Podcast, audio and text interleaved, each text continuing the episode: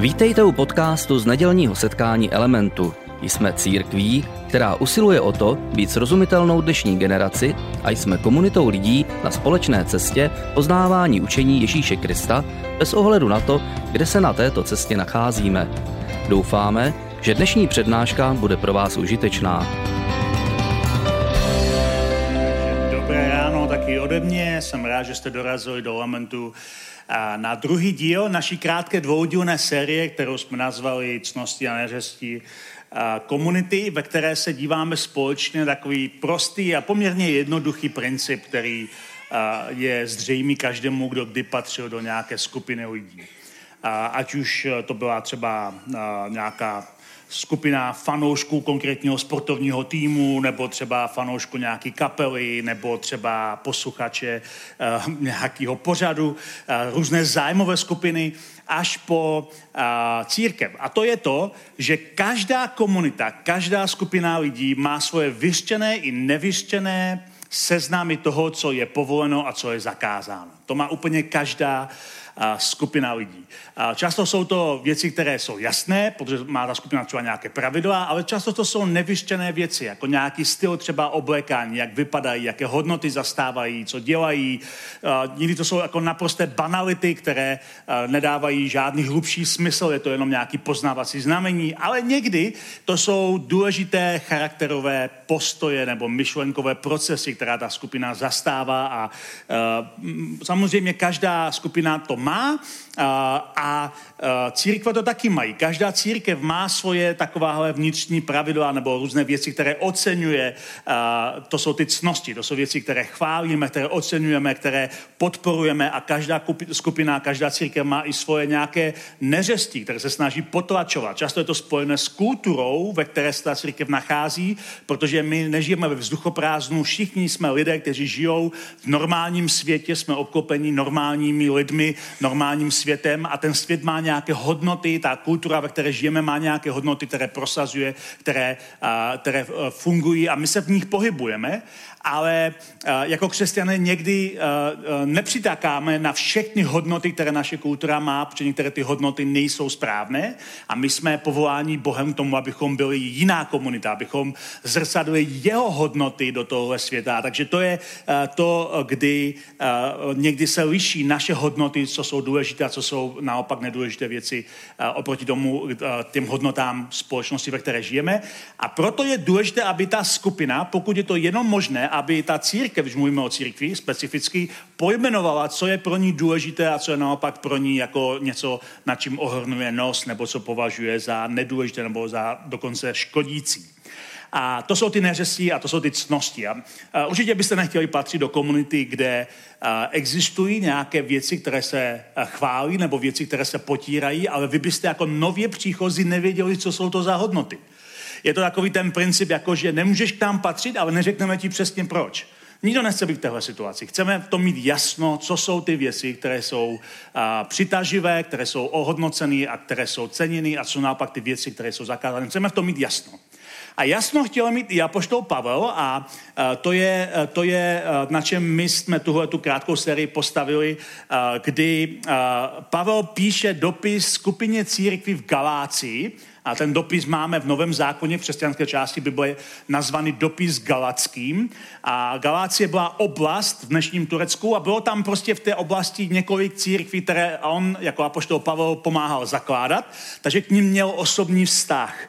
A, uh, ale když odjel z té oblasti, tak po nějaké době tam vznikly velké spory a velké konflikty v těch církvích v té oblasti, že uh, narostly do takové míry, že Pavel v tom svém dopise musel napsat uh, slova jako, že když jeden druhého koušete a žerete, tak se navzájem nesežerte, nerozsápejte se vzájemně. Bylo to velice, velice tvrdý konflikt. A ten konflikt měl svůj kulturní původ.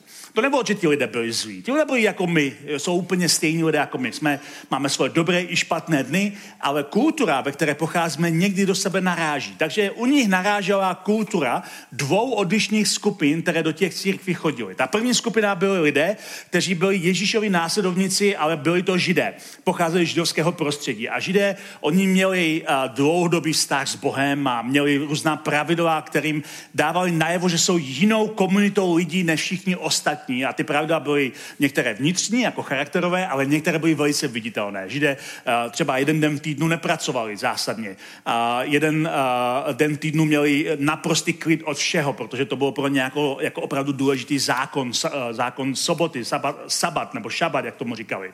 A, a pak měli spoustu pravidel ohledně toho, co mohli a nesměli jíst. Měli různá omezení, různá pravda. Dávali najevo, že jsou jinou skupinou a, lidí než a, ti ostatní lidé okolo nich. A, a někteří z těchto těch židů se stali Ježíšovými následovníky, ale samozřejmě zůstala jim kultura, ve které vyrostli a stále dodržovali spoustu těch pravidel a nařízení, které měli ze svého mládí, ze svého života předtím, než začali následovat Ježíše. Ale Ježíše nenásledovali jako nového boha, ale jako židovského mesiáše. Takže to brali, že pořád jsou židé ze vším, co k tomu patří. Ale do těch církví, kromě této skupiny, začali chodit další lidé, kteří naopak s židovstvím neměli nic společného, byli to původem pohané, to znamená nežidé, uh, ne nutně uctívači pohanství, ale v římské říši všichni byli uctívači nějakých bohů, takže tihle lidé opustili svoje božstva a přidali se k židovskému mesiáši. Takže na jednu stranu se stali součástí židovské skupiny, protože v první církvi byli všichni židé, na druhou stranu nemají za sebou to židovské, eh, tu židovskou kulturu, takže ty návyky a zvyky a různé principy a toho, co můžou jíst, a jak se mají oblíkat a co nemají dělat a co mají dělat, ta nová skupina nemá. A když přišli do církve téhle skupiny, tak došlo najednou ke střetům. A ty střety byly o tom, co je cnost a co je neřest té komunitě. Protože najednou a, a, ti lidé, ti křesťané té židovské části říkali, vy byste měli přestat některé věci dělat, měli byste začít některé věci dělat. A ta skupina od těch pohanů řekla, no ale tohle po nás Ježíš nikdy nechtěl. A ti apoštové, kteří nám o Ježíši řekli, neříkali, že tohle je součást toho následovat Ježíše. Takže došlo k názorovému střetu, který vyústil pak v celo církevní vlastně koncil, kdy se všechny křesťané důležití setkali v Jeruzalémě, aby to vyřešili jednou provždy, ale to je příběh na někdy jindy. Nicméně Apoštol Pavel v té době píše ten dopis těm uh, církvím v Galácii a těm církvím tam říká, co jsou uh, ty hodnoty, protože on, on skutečně chce, aby by, oni v tom měli jasno.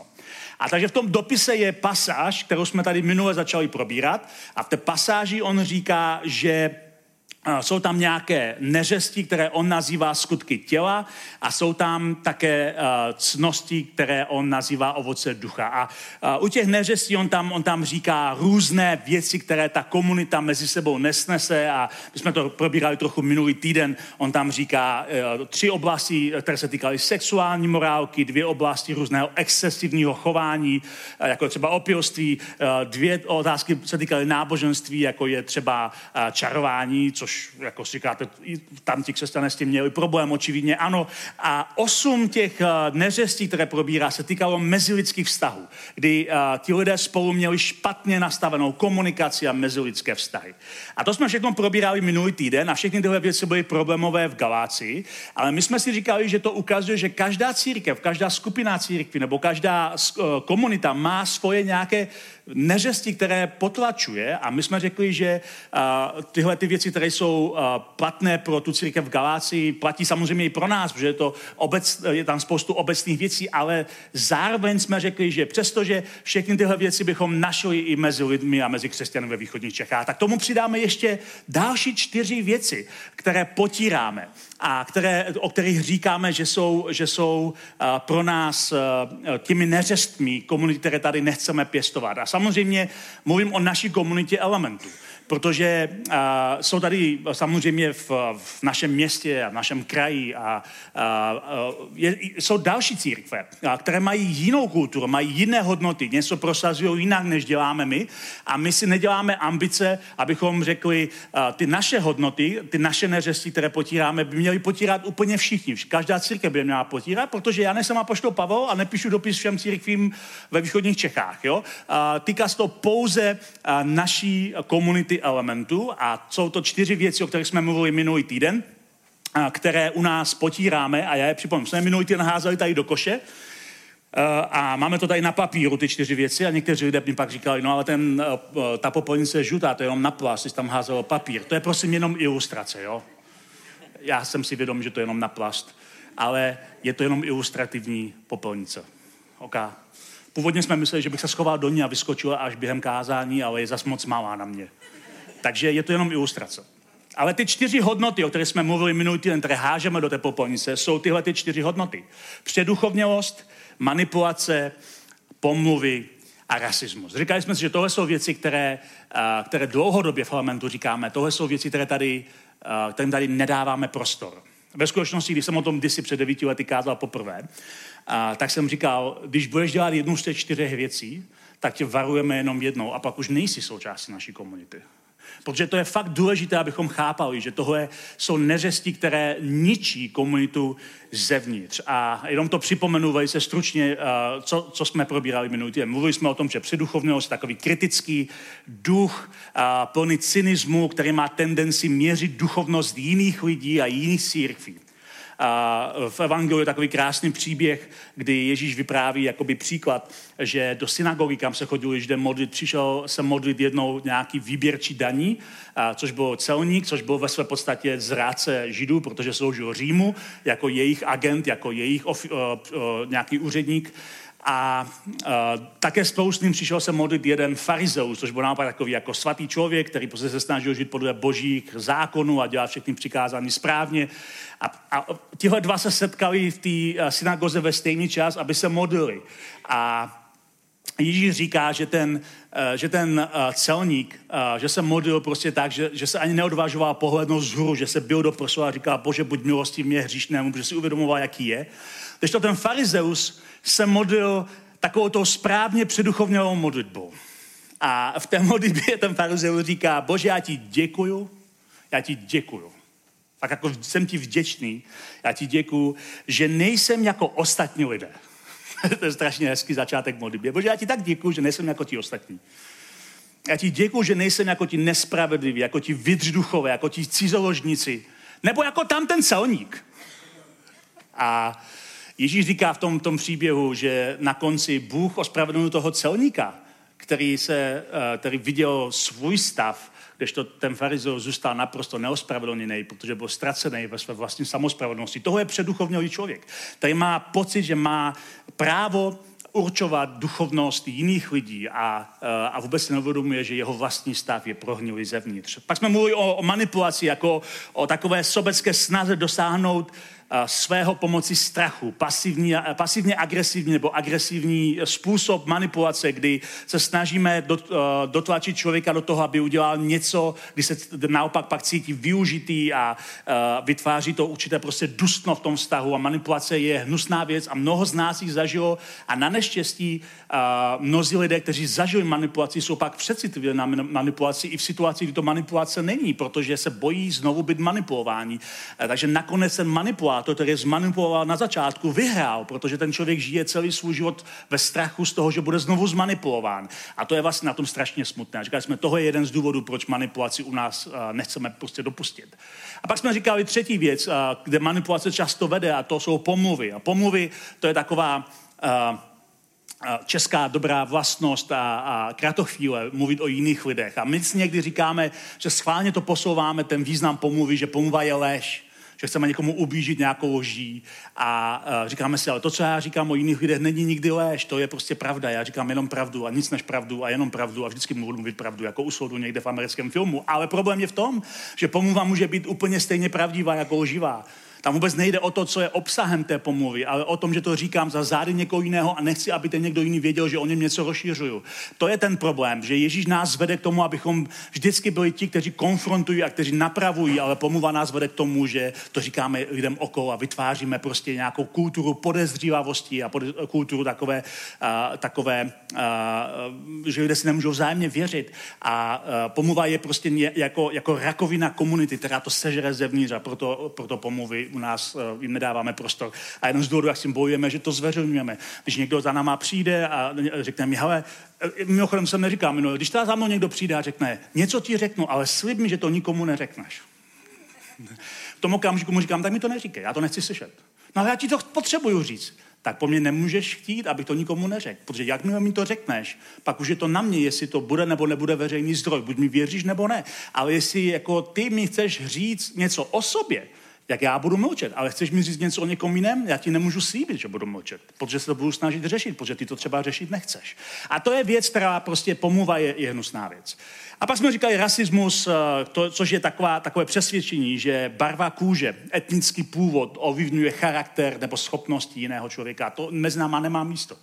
Výchová kultura, ano, ovlivňuje naše, naše, uh, náš charakter a naše rozhodování, ale barva kůže a náš etnický původ nikdy. Je to společnost, je to rodina, co ovlivňuje naše chování, ale není to náš původ a to jsme říkali, že jsou, že jsou věci, které u nás nestrvíme. A proč jsme říkali, že tyhle ty čtyři hodnoty, vím, že je to papír a popolní se na plast, ale hážeme do koše. Takže tohle jsou věci, které jsme minulý týden probírali a já si uvědomuji, že je to, uh, že je to hrozně vysoká laťka. Je to hrozně vysoká laťka, protože my žijeme obklopení společností, která tyhle věci považuje za normální.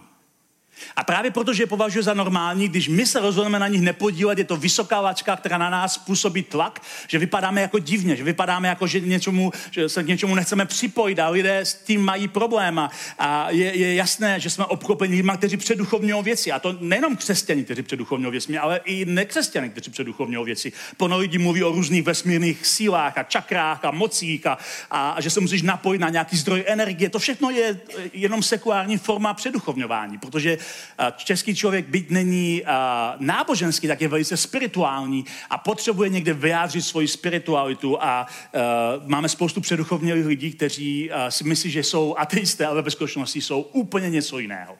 A jsme obklopeni takovými lidmi. Je těžké být tam nepředuchovnělý v takovéhle situaci. A jsme obklopeni lidmi, kteří manipulují. Je to pro mnoho lidí naprosto normální a zcela normální, že dosahují svého kombinaci výhružek a pochlebování. A když my se rozhodneme na tom nepodílet, budeme okamžitě jakoby působit, že jsme jako trochu jiní a divní a že některé věci neděláme. Je, spousta lidí pomlouvá a když před náma začnou lidé pomlouvat někoho dalšího, my máme volbu se přidat, máme volbu je napomenout a máme volbu odejít. Ale uh, křesťan by se neměl přidat. Můžeš je napomenout nebo můžeš odejít. Ale už to tě vyděluje z kolektivu a už to na tebe dává nějakou nálepku. Je to prostě náročné. Je náročné nebyt rasistou, když lidé si dělají srandu z různých ras nebo když jsou nepokrytě rasističtí. Máš možnost to napadnout, uh, máš možnost odejít, ale nikdy se nemůžeš přidat. A to je něco, co uh, je velice, velice náročný. náročné. A my jsme obklopeni lidma, kteří to dělají a je to náročné. A možná si řekneš, to jsem netušil, když jsem se stal křesťanem, že to bude znamená, že to bude tak těžké. Ale Ježíš nám nikdy neslibuje, že následování je snadné. On říká, že je to jednoduché ve smyslu, že každý člověk ho může následovat. Není to složitá věc. Není to jako, že uh, křesťanství je, je raketová věda, musíš prostě být uh, strašně inteligentní, abys pochopil, o čem křesťanství je. Je to prostá víra, ale není snadná je těžké jí žít. Protože Ježíš sám říká, kdo mě chce následovat, musí nést svůj kříž. A nést svůj kříž, to je téma na někdy jindy velké téma, Uh, mimo jiné znamená, že musíme zapřít sami sebe, že, uh, že musíme potlačit ty přirozené sklony, které máme. Je to, je to náročná a nesnadná věc, ale o to vzácnější to je a o to silnější to je. Protože spousta hodnot, které v tom kříži, v tom křesťanském kříži jsou obsažené, lidé po nich touží, ale nechtějí to nést. A když vidí někoho jiného, který to nese, tak se mu možná vysmějou, možná se řeknou, to je prostě divné, možná jsi divný člověk, ale ve skutečnosti potom nic touží, protože touží po něčem, co není zatíženo bahnem a smetím tohle světa. A tohle je věc, která je velice nesnadná a těžká. A o to těžší na to, co neděláme, že přidáme ještě něco, co děláme. Jestli je těžké některé věci v naší společnosti nedělat, o to těžší je některé věci naopak dělat a prosazovat jako cnosti a jako hodnoty, které stojí za to.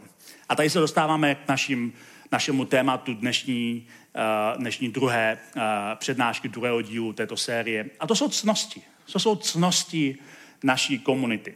Když Ježíš, uh, pardon, když Apoštol Pavel mluví o tom, co jsou ty cnosti té Ježíšové komunity v Galácii, tak vlastně to nazývá eh, nazývá to ovoce ducha. Mně se moc líbí, uh, že dává do protikladu jako skutky těla, tělesnost a ovoce ducha.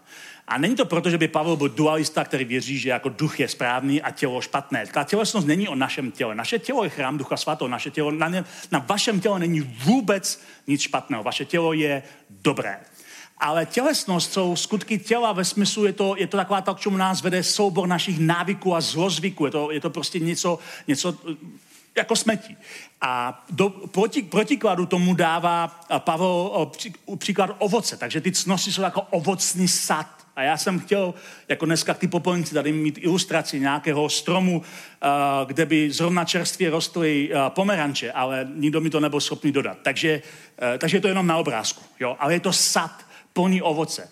A Pavel říká, že když děláme ty skutky těla, tak se vzájemně požíráme. Jo, to to říká v tom pasáži na začátku. A uh, ovoce ducha je naopak něco, čím se můžeme doopravdy nasytit. Když máme jenom to, ty skutky těla, tak se vzájemně sežereme. Ale když máme ovoce ducha, tak se nasytíme něčím, co nás občerství, co nám dá sílu, co, nám, co nás zaplaví štěstím a blahobytem. Protože ty ovoce ducha je něco, co vytváří něco pozitivního v naší kultuře. A uh, ta pasáž, kde Pavel o tom mluví v tom galackým, v tom dopisu galackým, on tam říká, ovoce ducha uh, jako kontrast k tomu těm skutkům těla. Ovoce ducha je pak láska, radost, pokoj, trpělivost, laskavost, dobrota, věrnost, mírnost a zdrženlivost. Tomu se žádný zákon nevyrovná.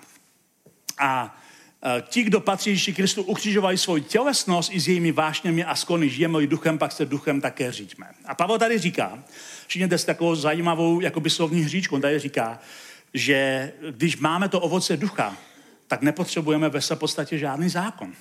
Nepotřebujeme žádná pravidla. Kdyby jsme se chovali podle ovoce ducha ve svém životě, podle toho, co, co v nás pěstuje boží duch, co jsou znaky božího království, tak nepotřebujeme žádné přikázání a pravidla, protože bychom dělali přesně to, co si Bůh přeje a nedělali bychom nic, co jsou ty skutky těla. A tohle jsou věci, které platí pro všechny křesťany, ty ovoce ducha, o tom času mluvíme, ale dneska se nebudu mluvit o těchto těch konkrétních eh, několika vlastnostech, které jsou jako ovoce ducha, protože budeme mluvit zase znovu zpátky o tom, co jsou eh, cnosti, které jsou důležité pro nás jako komunitu elementu. A některé ty věci jsou tady a některé tady nejsou, protože některé věci jsou pro nás prostě důležité pro to, kým jsme, jaká je naše historie, jaká je naše, jaké jsou naše hodnoty, jaký je náš charakter a jsou věci, které považujeme za důležité.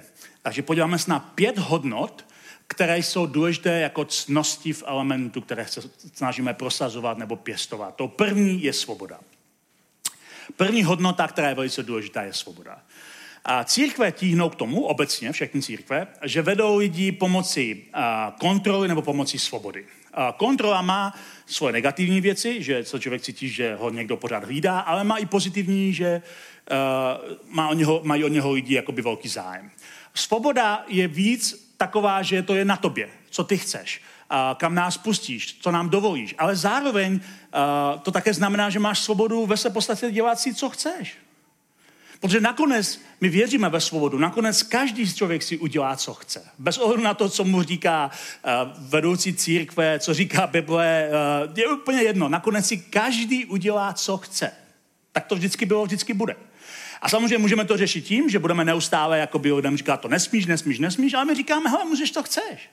Ale nesmíš nikdy zapomenout, že svoboda vždycky je spojená se zodpovědností, že svoboda, každý skutek, který uděláš, má svoje konsekvence. Každý skutek má svoje následky, protože to je to, na co zapomínáme, když si chceme dělat, co chceme.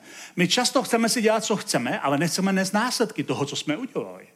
A mnoho žádostí lidí, kteří si přijdou pro modlitbu, není, bože, dej mi sílu nedělat to, co chci udělat, ale je bože, pomož mi, aby zmizely následky toho, co jsem chtěl udělat. Ale takhle to prostě nefunguje. Každá akce má svůj důsledek, má svůj dopad.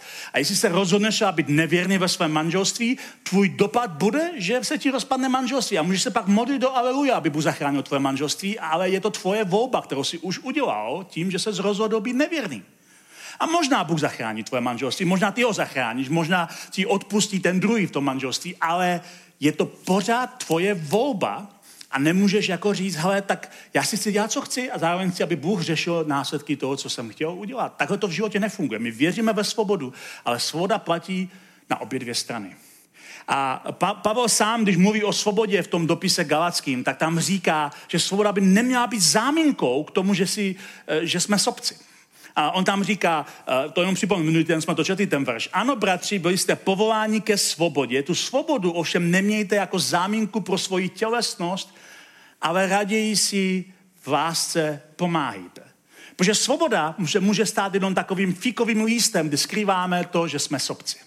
A říkáme, ale já, já nejsem sobec, já jenom dělám, co je pro mě dobré. A to nemusí, to může být dobré, a taky to může být sobecké.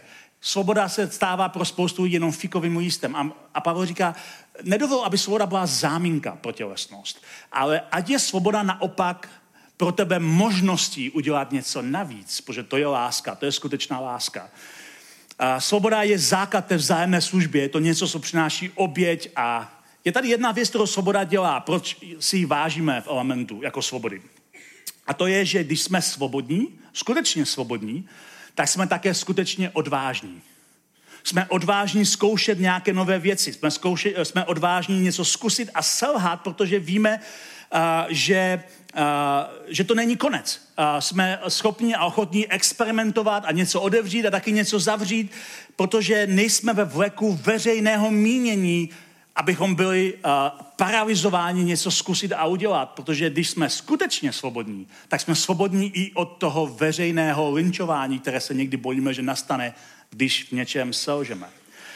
Strach a láska jsou protiklady. Žijeme ve svobodě a tudíž se v nás projevuje boží láska, jak tady říká Pavel, tak jsme zároveň odvážnými zkoušet nové věci. A musím říct, že když někdo udělá něco, protože chce, protože je odvážný, protože je ochotný, tak je to vždycky mnohem milejší a vzácnější, než když někdo něco udělá jenom proto, že musí. A my některé věci v životě děláme jenom proto, že myslíme si, že musíme udělat. Ale kdyby jsme je dělali, protože je chceme udělat, tak bychom možná dokázali udělat mnohem víc, než na první pohled zdá. Druhá hodnota, kterou si v momentu velice vážíme, je pokora.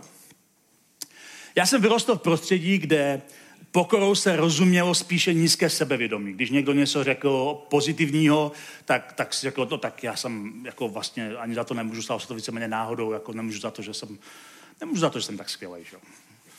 A pokora byla takové nízké sebevědomí, často schované, schovaná pícha pod nízkým sebevědomím. Jako věřím, že něco jsem, ale nemůžu to říct, protože bych fakt už nebyl pokorný.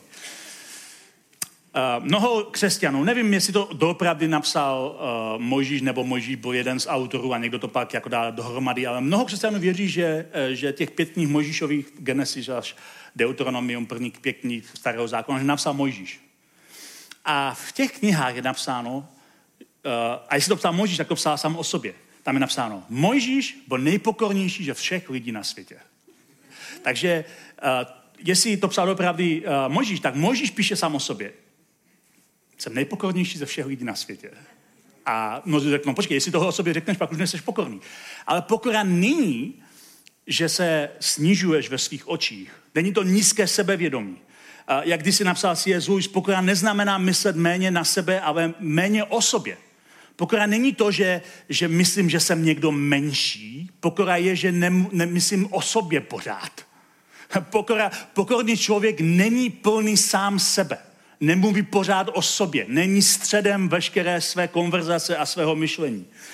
A co je dobré vědět, je, že když eh, eh, vzniklo Ježíšovo hnutí, kterému říkáme církev, pokora v té době byla považována ne za ale za slabost. Ve starověkém světě pokora byla jedna z hlavních projevů slabosti. A byl to Ježíš, kdo to změnil. A až Ježíš byl ten, který svým příkladem pokorného člověka vytvořil vlastně z toho ctnost do té míry, že dneska, když mluvíme o pokoře, tak to většina lidí bere jako ctnost. A i jako třeba v business světě, kdy třeba Jim Collins, známý business autor, na GOS několikrát přednášel, tak on říká, že ti nejlepší špičkoví vedoucí v business světě, po celém světě, jsou lidé, kteří kombinují zvláštní kombinaci pokory a silné vůle. Že uh, dobrý vedoucí, který má jenom silnou vůli, skončí vždycky jako diktátor. Ale ta vlastnost, kdy kombinuje pokoru a silnou vůli, z něho dělá skvělého vedoucího. A to je věc, protože pokora je cnost, proč si vážíme pokory. Ale co to pokora pro nás znamená prakticky v našem uh, běžném fungování jako komunity? Na Family Festu učíme princip o manželství, ale ten princip Pavel používá nejenom k manželství, používá ho i k, v rodině, ke vztahu rodičů a dětem a také třeba v práci, ve vztahu, jako on tam mluví o otrocích, ale můžeme to převést na pracovní poměr, jak máme jednat k sobě vzájemně. A on říká, a to je hrozně důležité, protože to je ryze křesťanský postoj, který vyplývá z Ježíšova příkladu. On říká, že z úcty ke Kristu se podávejte jedni druhým. A to je princip, kterému my říkáme princip vzájemného pod poddání. A takhle se projevuje pokora, že se vzájemně poddáváme jeden druhému. Že neprosazujeme uh, to, co chceme prosadit silou, ale vzájemným poddáním. A samozřejmě respektujeme, že různí lidé mají různé úlohy a různé funkce, ale dohromady fungujeme v principu vzájemného sebeovládání, uh, poddání, což nás vede k sebeovládání a k pokoře. A také ke zdravému myšlení o sobě. A když jsme u toho zdravého myšlení, tak ještě jeden verš od Apoštola Pavla, který, který mluví o tom, jak máme o sobě smýšlet střízivě. On napsal v Římanům, pro milost, již se mi dostalo, říkám každému z vás, ať si o sobě nemyslí více, než by měl. Každý, ať si myslí střízivě v souladu s mírou víry, kterému, kterou mu Bůh udělil. Tady Pavel říká pár věcí, ale velice stručně. Říká, že každému Bůh dal nějakou míru víry. Každý má jiný potenciál, každý má jinou úroveň myšlení, každý má jinou úroveň snění, každý má jinou úroveň obdarování. A Pavel říká, to je v pohodě, každý má něco jiného. Ale smýšlej o sobě střízlivě podle toho, jakou míru víry ti Bůh dal. Nemyslí si o sobě nic víc. A my budeme mohli kyně říct, nemyslí si o sobě nic míň. Myslí o sobě střízivě, přemýšlej o sobě tak, aby to bylo v souladu s tím, co ti Bůh dal. Jestli tě Bůh obdaroval, smíšel o sobě přesně tam, na té míře. Nemyš, nemyslí si, že jsi někdo míň, ale ani někdo, kdo si myslí, že je víc. Smýšlej o sobě střízivě. A to střízivé smýšlení nakonec nám pomůže být pokornými lidmi. Protože si uvědomíme, že spoustu toho, co máme, je boží dar. Že to není proto, že jsme se tak snažili. Ale zároveň oceníme i to, že se snažíme. Pokora je střízivé myšlení. A toho si, toho si opravdu vážíme v momentu. Třetí taková hodnota je otevřenost. A mohli bychom tady říct autenticita, jednoduchost, jako mít otevřené. My jsme léta říkali v momentu tady na různých setkáních, že chceme, a, a, aby jsme byli vedeni k tomu, že máme otevřené oči, že si všímáme věci okolo sebe, že máme zájem. A to je to, co nám pomůže vytvořit kulturu zájmu. Máme otevřené oči. Že máme otevřenou mysl, kdy zkoumáme, kdy se rozvíjíme, kdy chápeme, že jsme na cestě, že poznáváme částečně, že se rozvíjíme, jak, jak jdeme na cestě životem. Že máme otevřené ruce, že jsme ochotní, že sloužíme, že pomáháme a že máme také otevřené srdce. Kdy jsme připraveni na změnu a připraveni na to, že náš Bůh proměňuje svoji láskou a že jsme otevřeni na jiné lidi. Že pravá komunita není o tom, že se sejdeme a popovídáme si o počasí, ale že jsme otevření vůči sobě. Že máme odvahu poznat někoho dalšího a být někým dalším poznaním. A cílevědomé vztahy, které jsou otevřené, nevznikají a automaticky jenom protože to někdo řekne.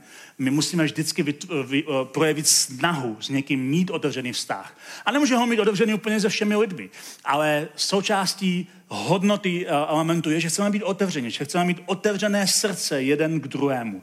A je naše individuální odpovědnost vypěstovat takovýhle otevřený život.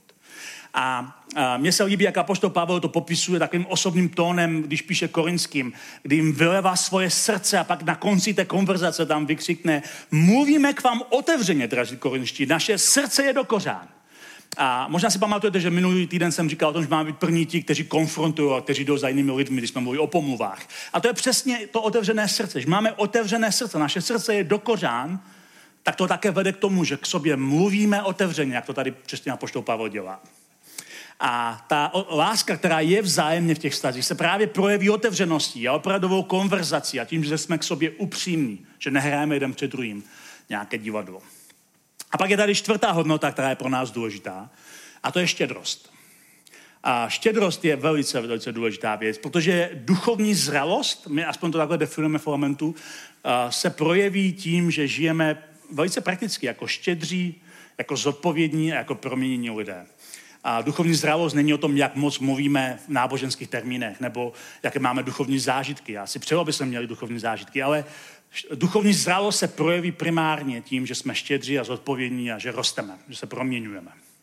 A štědrost je důležitá hodnota, která ukazuje, kde je naše srdce. Ježíš říká, kde je tvůj poklad, tam je tvoje srdce. Kde dáváš peníze, tam je tvoje srdce. Je to jednoduchý princip. A štědrost ale není jenom o financích. Mnozí z vás, kteří se zásí elementu, jste extrémně štědrými lidmi. A já to vidím a jsem za to velice vděčný a myslím si, že jste příkladem pro spoustu lidí, kteří možná ani neví, jak jste štědří a stejně jste pro ně příkladem. Ale štědrost, o které dneska mluvíme, není jenom finanční štědrost, i když tam to jde vidět úplně nejvíce. Ale je to také štědrost v našem čase, štědrost otevřenosti, štědrost v něčem, co bych možná nazval určitou přejícností nebo neodsuzováním nebo žehnajícím postojem vůči druhým lidem. A to je něco, co bych si přál, aby každý, kdo patří do rodiny elementu, měl vůči lidem okolo nás. Vůči církvím okolo nás. Někdy se stává, že tu mám takový příklad, někdy se stává, že třeba přijde nějaká náštěva z nějaké jiné církve se k nám podívat a, a jsou tady na jednom setkání. A, a udělají si obrázek od nás z jednoho setkání, ale upřímně, žádná církev, nemůžete udělat o, o, obrázek z žádné církve po jednom setkání, protože to jedno setkání se zrovna nemusí povést, pastor má špatný den, kapela je nesladěná, zpěvačka v krku, Uh, stane se spousta věcí. Uh, obsluha u kafe prostě se pohádala doma s manželem a rozlije vám kafe na ruku. Máte prostě blbý den, jo? A, uh, ale ti lidé si udělají obrázek na základě jedné návštěvy.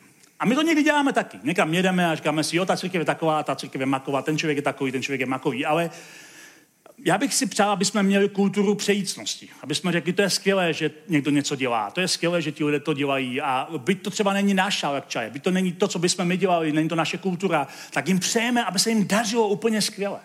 Já bych si přál, aby se každé církvi dařilo skvěle, protože to nejsou naši konkurenti, ale naši přátelé. Ale takový postoj bychom mohli mít úplně ke všem postoj, jako měl Barnabáš. To byl jeden z, eh, vlastně z prvních eh, společníků Apoštola Pavla a Barnabáš není jeho původní jméno, původně se jmenoval Josef Pepa, a, ale změnil jeho jméno na Barnabáš, což znamená syn pozbuzení, protože Barnabáš byl pozbuzovač, všude pozbuzoval a on je napsáno ve skutcích, že slyšel, že se někde něco děje, tak se tam měl podívat a Lukáš píše ve skutcích, když tam přišel a uviděl tu boží milost, zaradoval se a všechny pozbuzoval, aby s oddaným srdcem zůstávali věrní věrní pánu. A tak se k pánu přidalo ještě mnoho další. Takže Barnabáš byl člověk, který pozbuzoval, který neustále jako byl štědrým pozbuzení všem okolo a výsledkem bylo, že ti lidé ještě víc dělali to dobře, co dělali. A to je postoj, který bychom si v momentu přáli mít. A postoj štědrosti a, a žehnání. A poslední pátá věc, a taková hodnota, kterou považujeme za důležitou v elementu, je konzistentnost. A Konzistentnost se projeví v naší osobní zodpovědnosti. Je to taková věc, že na nás spolech. Konzistentnost je ale strašně nudná záležitost. Pokud jste byli na GLS v tom minulém roce v listopadu, tak Craig Grošo mluvil o konzistenci a říká, že být konzistentním vedoucím je ta nejnudnější věc. Od toho člověka ne, nečekáte žádné velké prostě jo, nahoru dolů. Je to prostě konzistence. A je to, je to důležitý předpoklad pro dlouhodobou věrnost. A konzistence mě vede k tomu, abych domyšlel do důsledku, co říkám a co dělám, kam nás to vede. Abychom si vnitřně neprožířečili, abychom nevytvářeli zmatenou komunitu. Konzistence také znamená, že jsme stálí a spolehliví a hlavně, že nejsme náladoví, že nemáme neustále up a down, jako neustále nahoru dolů. Já jsem chorik, chorická osobnost, a to nemůžu, takhle jsem se narodil, každý z nás je nějaká osobnost. A být cholerikem je skvělá věc. Být nezralým cholerikem je hrozná věc. Takže když jsem byl mladý a nezralý cholerik, teď si myslím, že jsem trošku zestárnul a můj cholerický náboj se unavil a jsem více eh, zralejší, ale když jsem byl nezralý cholerik, tak bylo se mnou těžké vydržet. A jeden z důvodů, proč bylo se mnou těžké vydržet, bylo, že jsem měl neustále eh, proměnivou náladu. Buď jsem byl nahoře, nebo jsem byl dole. Nikdy to nevydrželo moc dlouho. To je tak, jak cholerici fungují ale právě konzistentnost, to, že děláme věci promyšleně, že víme, kam to směřuje, že si vnitřně neprotiřečíme, nám pomáhá nebýt náladový a zůstávat stálý, zůstávat zakořeněný v Kristu. A uh, myslím si, že to je velice, velice důležitá věc. Je to takový lék na nestálost, kterou, kterou máme. A myslím si, že, uh, že to, je, to je to jsou takové, takových pět základních hodnot, které považujeme za důležité v našem středu. Těchto těch pět hodnot, o kterých jsme dneska mluvili, jsou věci, které můžeme přidat těm ovocem ducha, o kterých mluvil apoštol Pavel. A, ale být štědrým, být zodpovědným, být konzistentním, být někým, kdo si cení svobody, to jsou všechno věci, které jsou pro nás velice důležitými cnostmi. A já bych přál každému z nás, aby jsme v nich mohli růst, Protože když v nich porosteme, vytvoříme komunitu nejenom ta, která se některým věcem vyhýbá, některému smetí, ale také komunitou, která buduje něco pozitivního, něco, na čem se dá stavět a něco, něco kde to může fungovat dlouhodobě. Pojďme se pomodlit a pak ještě máme nějaké informace a jednu píseň na závěr. Pane, já ti děkuji za to, že, a, že my dneska můžeme přicházet tobě a můžeme ti děkovat za to, že ty jsi ten, kdo nás pozval do své komunity. A my chceme komunitu budovat i těmi pozitivními hodnotami, které jsou pro nás důležité. Svobodou a pokorou a tím, že máme otevřené srdce a otevřenou mysl, otevřené ruce, a tím, že jsme štědrými lidmi v našich financích, v našich časech, a v tom, jak jsme přejícní a žehnající dalším, i tím, jak jsme konzistentní a jak jsme zodpovědní. Já ti děkuji, že nám ty dáváš, dáváš tu sílu skrze svého ducha, tak jako o tom mluví Pavel v Galackým, že je to ovoce ducha ale modlím se za to, aby každý z nás si dával pozor na ty negativní neřesti, aby jsme vymítili ve svém životě, aby jsme nebyli součástí toho světa, který to dělá, i když jsme jim obklopení. A abychom naopak byli lidmi, kteří budují tvoje království a tvoje hodnoty. Já ti děkuji za to a já žehnám každému dneska tady je, abychom mohli vytvořit takovou komunitu, která je lákavá pro všechny, protože nakonec všichni toužíme po něčem, čeho se nasytíme a čeho se najíme a ne tím, kde se požereme vzájemně. Amen.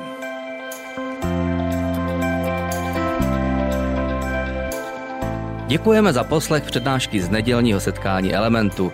Budeme rádi, když nás navštívíte také naživo, a to každou neděli od 10 hodin ráno v kině Biocentrál v Hradci Králové.